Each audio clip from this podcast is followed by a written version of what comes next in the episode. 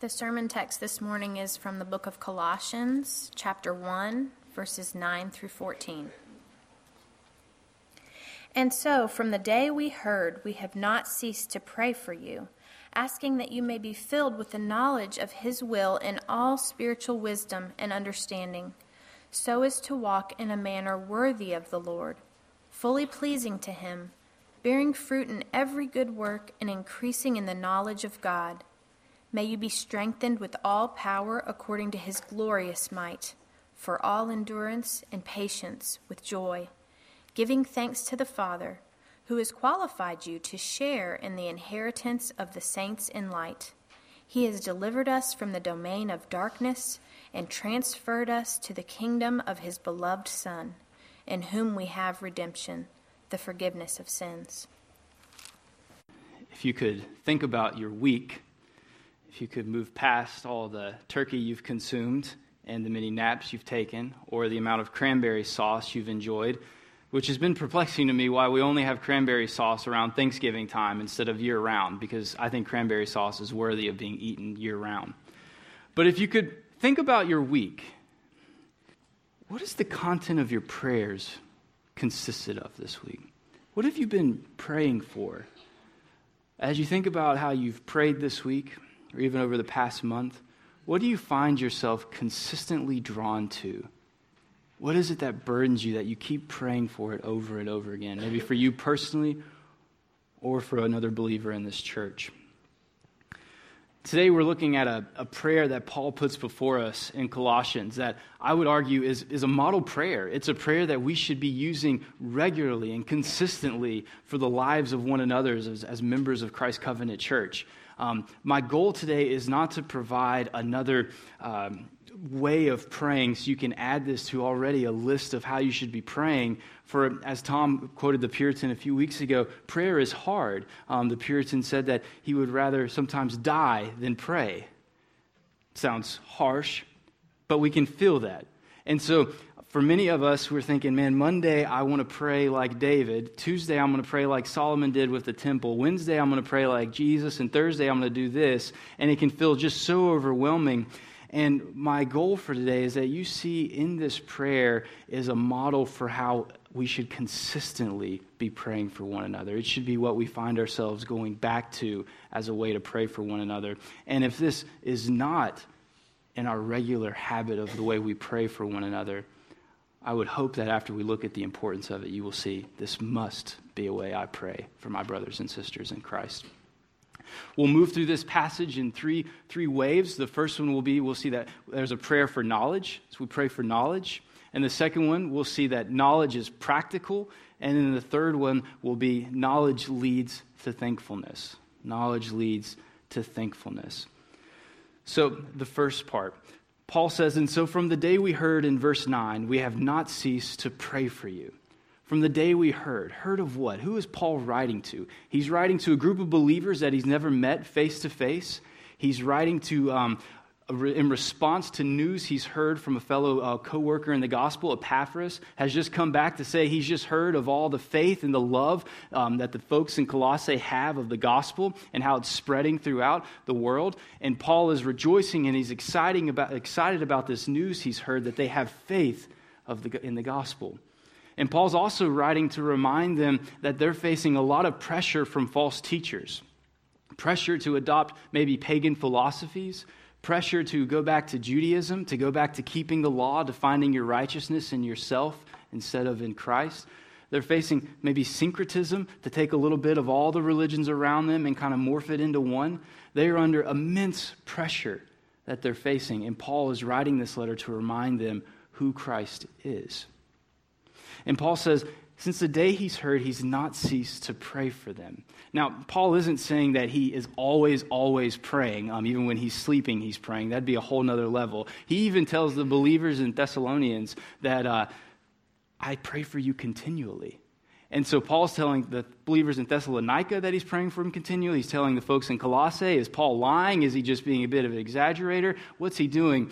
I think the text makes us believe, leans in that Paul, whenever he goes to the Lord in prayer, he's thinking about the churches and the believers in the church. And that also Paul is always living before the presence of God. He always has a disposition, a reflex of prayer. And so from the day he's heard of this good news, he's not ceased to pray for them. Now, before we move to this next part of what he asked for, you can imagine when you're thinking about your prayers, what would be all the lists that you were thinking about of all the things you would want God to answer?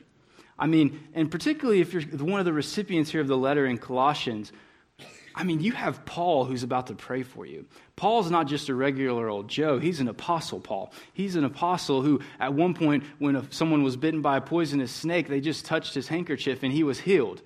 He has some a little extra stuff to him, as they would have heard back then. And so they were hoping and praying that maybe if I gave Paul some of these extra requests, that he would answer them. Maybe there within that church is a litany of requests of maybe a marriage is about to go south. Maybe there's a family that's struggling to get food on the table. Maybe there's a, a guy who has lost his job because he's taken up the Christian faith and he can no longer go back in the synagogue and he's being shunned in the society. I'm sure there is lists upon lists of prayer requests that could have been brought before Paul and that he could have prayed for in this letter. But instead, Paul moves to pray for something that I think seems sometimes a bit foreign to us. He says in verse 9, asking that you may be filled with the knowledge of his will in all spiritual wisdom and understanding. Paul's request, Paul's request for these believers is that they would be filled with the knowledge of God's will. That's the request. When we hear it, it can strike us as a bit ah, well, I don't know. That seems kind of, I mean, just the knowledge of his will? What is even God's will? Like for us in the church, and I went to a Christian college, God's will was used in a lot of ways that are outside of the realm of Scripture. For instance, um, I, I, work right now at a, a, Christian institution called Southeastern, and I know of and have heard of folks who have went up to girls, um, a guy going up to a girl who is definitely above him, that he has no chance of ever dating her, and he says to her, it's God's will that I date you. We've heard that before, right? Or maybe you've been a recipient of that, into which I'm sorry. But God's will is kind of this mysterious, we don't know where to put it because, you know, we get sometimes so caught up in do I need to choose this college or this college? Do I need to jump from this job to this job? Should we move to this neighborhood or this neighborhood? Should I marry this person? I mean, if, if, is it God's will that I marry them? Because if I don't marry them, do I mess up the whole chain reaction and it just goes completely blown up? Because if that person marries who I was supposed to marry, then you can see the ripple effect. And God's will becomes sometimes trying to discover it a binding, uh, basically force put upon us that can leave us paralyzed that we don't know what to do. So Paul is praying that they would be filled with the knowledge of God's will. Kevin DeYoung wrote a great book on how to think about God's will rightly from Scripture. It's a short book. Uh, he wrote it for college students, folks about to go into college, thinking about majors. But I would argue that this book is for anybody in any stage of life trying to make decisions about what is God's will. And so this is the title of his book that I think you will find enjoyable. It says, Just Do Something A Liberating Approach to Finding God's Will, or how to make a decision without dreams, visions, fleeces, impressions, open doors, random Bible verses, casting lots, liver shivers, writing in the sky, etc. How to find God's will without going into all of sometimes these wild ways that folks can find God's will. Kevin DeYoung even tells a story of a good friend who was dating a girl and they wanted to go out on another date. And this friend said, I would like to take you out again. And she responded to him by saying, No, I, I can't take you out. We can't go out again. And he said, Why? And she said, The Holy Spirit told me no. And his friend was crushed because his friend has not only been rejected by this girl, but she's also been rejected by the Holy Spirit. And so he didn't know where to go with that. And so Kevin DeYoung, as we've talked about with his title in his book, provides for us, I think, a healthy way to think about God's will. God has a, he has one will, but we divide it up in knowing that he has a hidden will and he has a revealed will. What is God's hidden will? Well, before the foundation of the world, God, the Father, the Son, and the Holy Spirit came together and they formulated the plan for all of creation. They know every detail that will happen in all of human history. You and I, we have no idea what tomorrow is going to bring. We can't predict what world event's going to happen. We can't predict what type of phone call we're going to get. Many of us don't even have any idea what we're going to eat tomorrow. It's we don't know. It's a hidden thing, but God already knows it. But then there's a revealed will. And praise God that He has made himself known to us. He could have left us in our sin, but he's made himself known to us in his word. And he's perfectly revealed his character, his miraculous acts, and what he demands of us as his creatures in his creation, which is how to live and glorify him. We have it revealed perfectly in his word.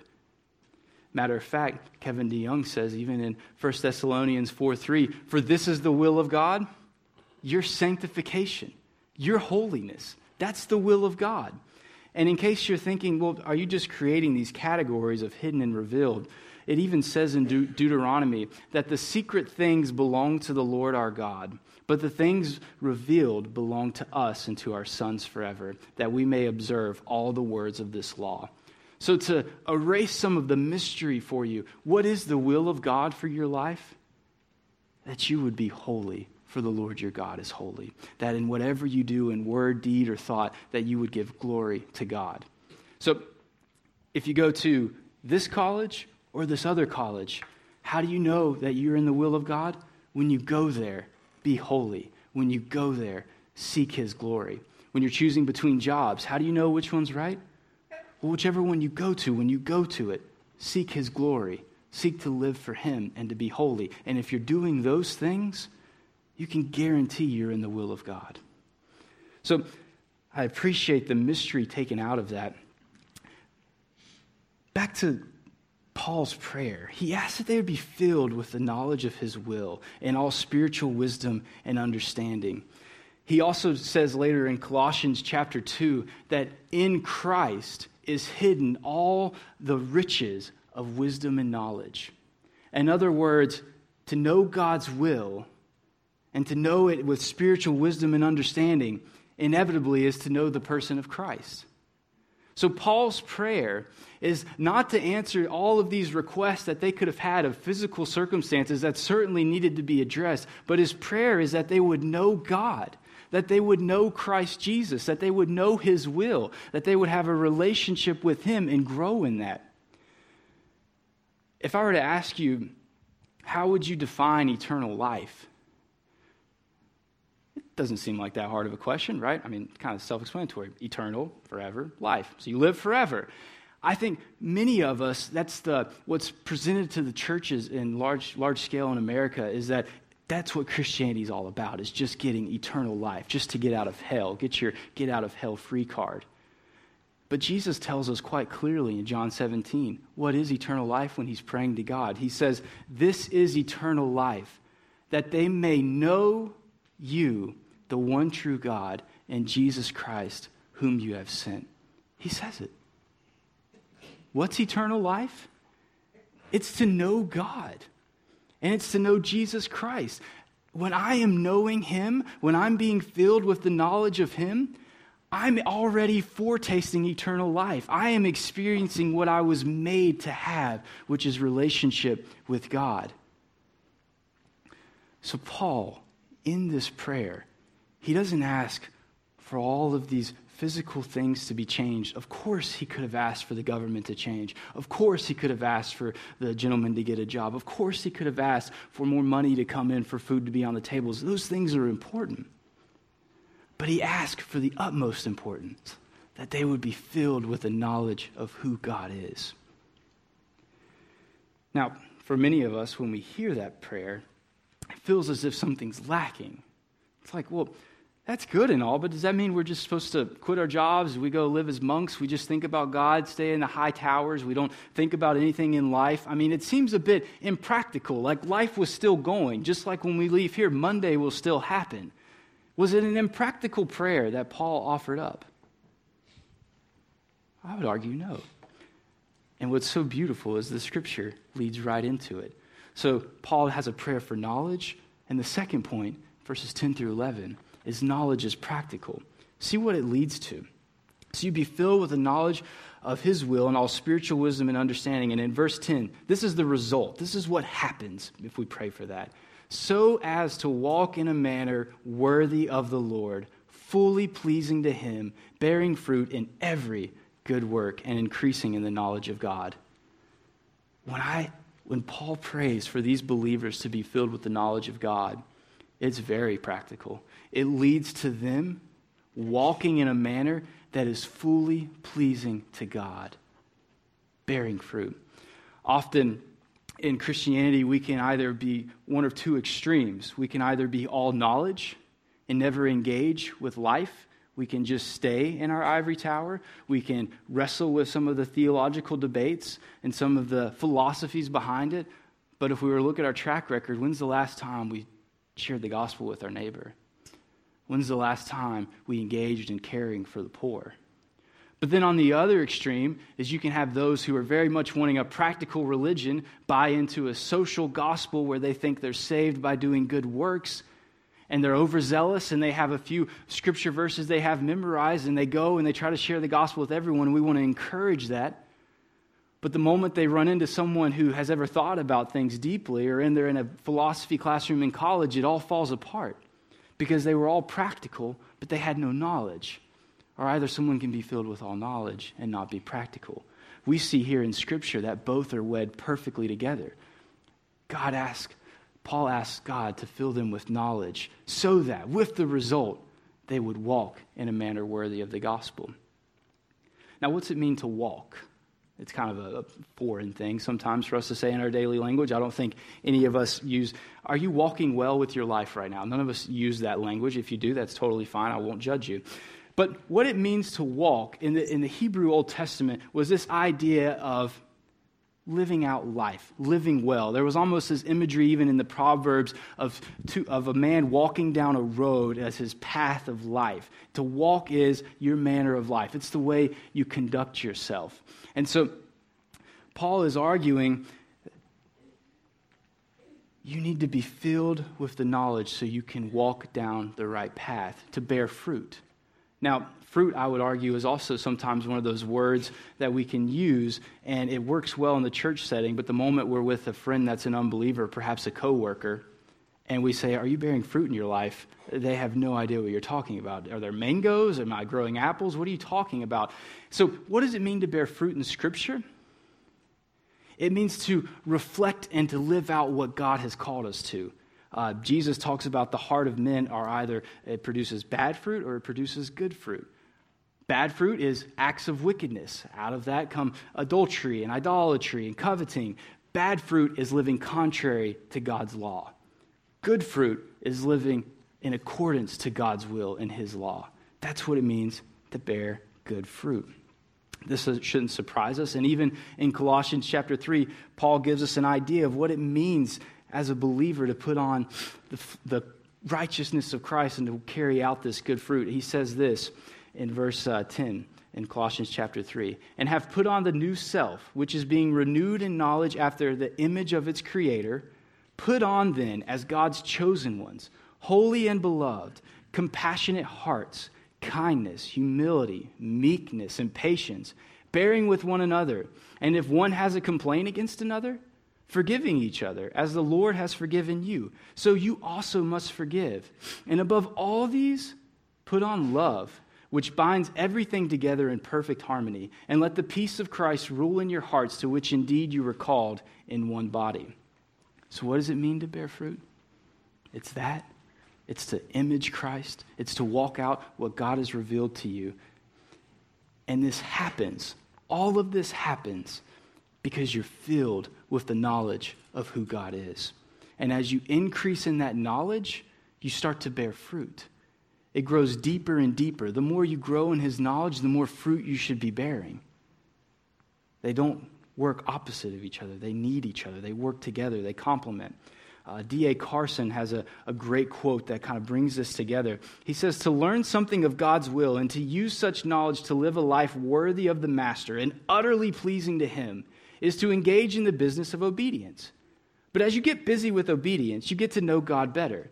That in turn impels you to more obedience, which in turn opens up new vistas in the knowledge of God and His will. Of course, as your knowledge of God and His will improves, you are driven to greater obedience. Such obedience is one point of access to greater knowledge of God, and so on and on and on and on. In other words, the more I seek Him, the more fruit I start to bear. This isn't foreign to us. Think about perhaps if you're married, your marriage within the first year versus your marriage 10 years from now, or maybe 20 years, or 30 years. Within your first year of marriage, all of the growing pains that were uh, encompassed in that, where you thought uh, Saturdays was meant for watching college football, and she thought Saturdays were meant to go out and explore. There was confusion there. But the more you got to know your wife and realize, hey, I can really honor her by going out and going and looking at crafts. I'm speaking personally right now. You can go and you can do that, and that's honoring her. And the more I get to know Lauren, the more fruit, Lord willing, that I'm bearing in our marriage as I'm producing things that she likes and appreciates as I get to know her. And you can know that in your marriage, or maybe with a friend. The more you've gotten to know that special friend or that person you can connect with and share the struggles of life with, the more you start to be able to care for one another and can carry one another's burdens. It's a sweet thing to have a relationship where someone can provide something for you that meets your needs and that you didn't even have to ask because they know you. That's a result of fruit coming from knowledge. Or even in the workplace. Companies are often obsessed with the Myers Briggs test and personalities and how to know and get people working together. Um, it really just happens quite naturally. The more everybody gets to know one another on a team, the more everybody knows their role and can fulfill the objective of the company. Or even in a sports team, our championship teams, the more the players know each other and where so and so's sweet spot is on the court, the better that team will be successful because as their knowledge increases of one another, fruit comes from that. So, I would challenge you are you having fruit in your life? Are you growing in the knowledge of who God is? Do you seek Him in His Word? Like, can you think of times where you hunger to know Him? As when David writes, As the deer pants for the water, so my soul pants for you? Is that something you can relate with? Or you depend on trying to know God just by feelings? Or by experiences? Or are you hungry for Him in His Word, which He's revealed Himself? Do you truly believe what Jesus said when He said, Man cannot live by bread alone, but by every word that proceeds out of the mouth of God? Do you think of that often? Like the food that's sustaining me right now pales in comparison to what I need from God's Word. Knowledge of Him, increasing in that, leads to fruit bearing. And that's what Paul prays for. It's very practical. What I know will impact how I live. And we even see it in Romans chapter 12. Be transformed. How? By the renewal of your mind. When Levi prayed for us men to love our wives, why? As Christ loved the church. That knowledge leads me to want to love my wife in practical ways. But Knowledge is practical in that it helps us walk out and bear fruit. But the second part of how knowledge is practical is look at what he says that you would being strengthened with all power in verse 11 according to his glorious might for all endurance and patience in other words knowledge of god's will helps strengthen us for when the pressures and the afflictions and the tribulations and the difficulties of life start to encompass us. It's the knowledge of God that will strengthen us. It says, and will strengthen you with all power. That all there is to the highest degree. You will have all of God's power strengthening you, and no matter what circumstance or trial. And how do we know that? What's it say next? According to his glorious might. God will strengthen you to endure with patience. That cannot happen. The afflictions of this life, when they come upon you, and the physical struggles that every single one of us have in this room, when they come and they happen, it's being filled with the knowledge of who God is, leads us to walk through those trials in a manner with endurance, suffering through it with a patience and a calmness that can only come from knowing who God is. That is a rich thing to pray for your brothers and sisters who are facing trials of a job loss or a wayward child or difficulty at work or purity in the home. Pray that that member would be strengthened by the knowledge of who God is. But this knowledge of being practical, for the unbeliever, I have to ask you where do you find your source of knowledge? Where do you find your strength to endure these afflictions in life? Where do you find the ability to walk in a manner that brings you satisfaction? Because I would contend that any worldview besides Christianity, when it's fleshed out, when it's lived out to its conclusion, when the thoughts enter into reality and you start walking out that worldview, it never adds up. It never provides what it promises for you.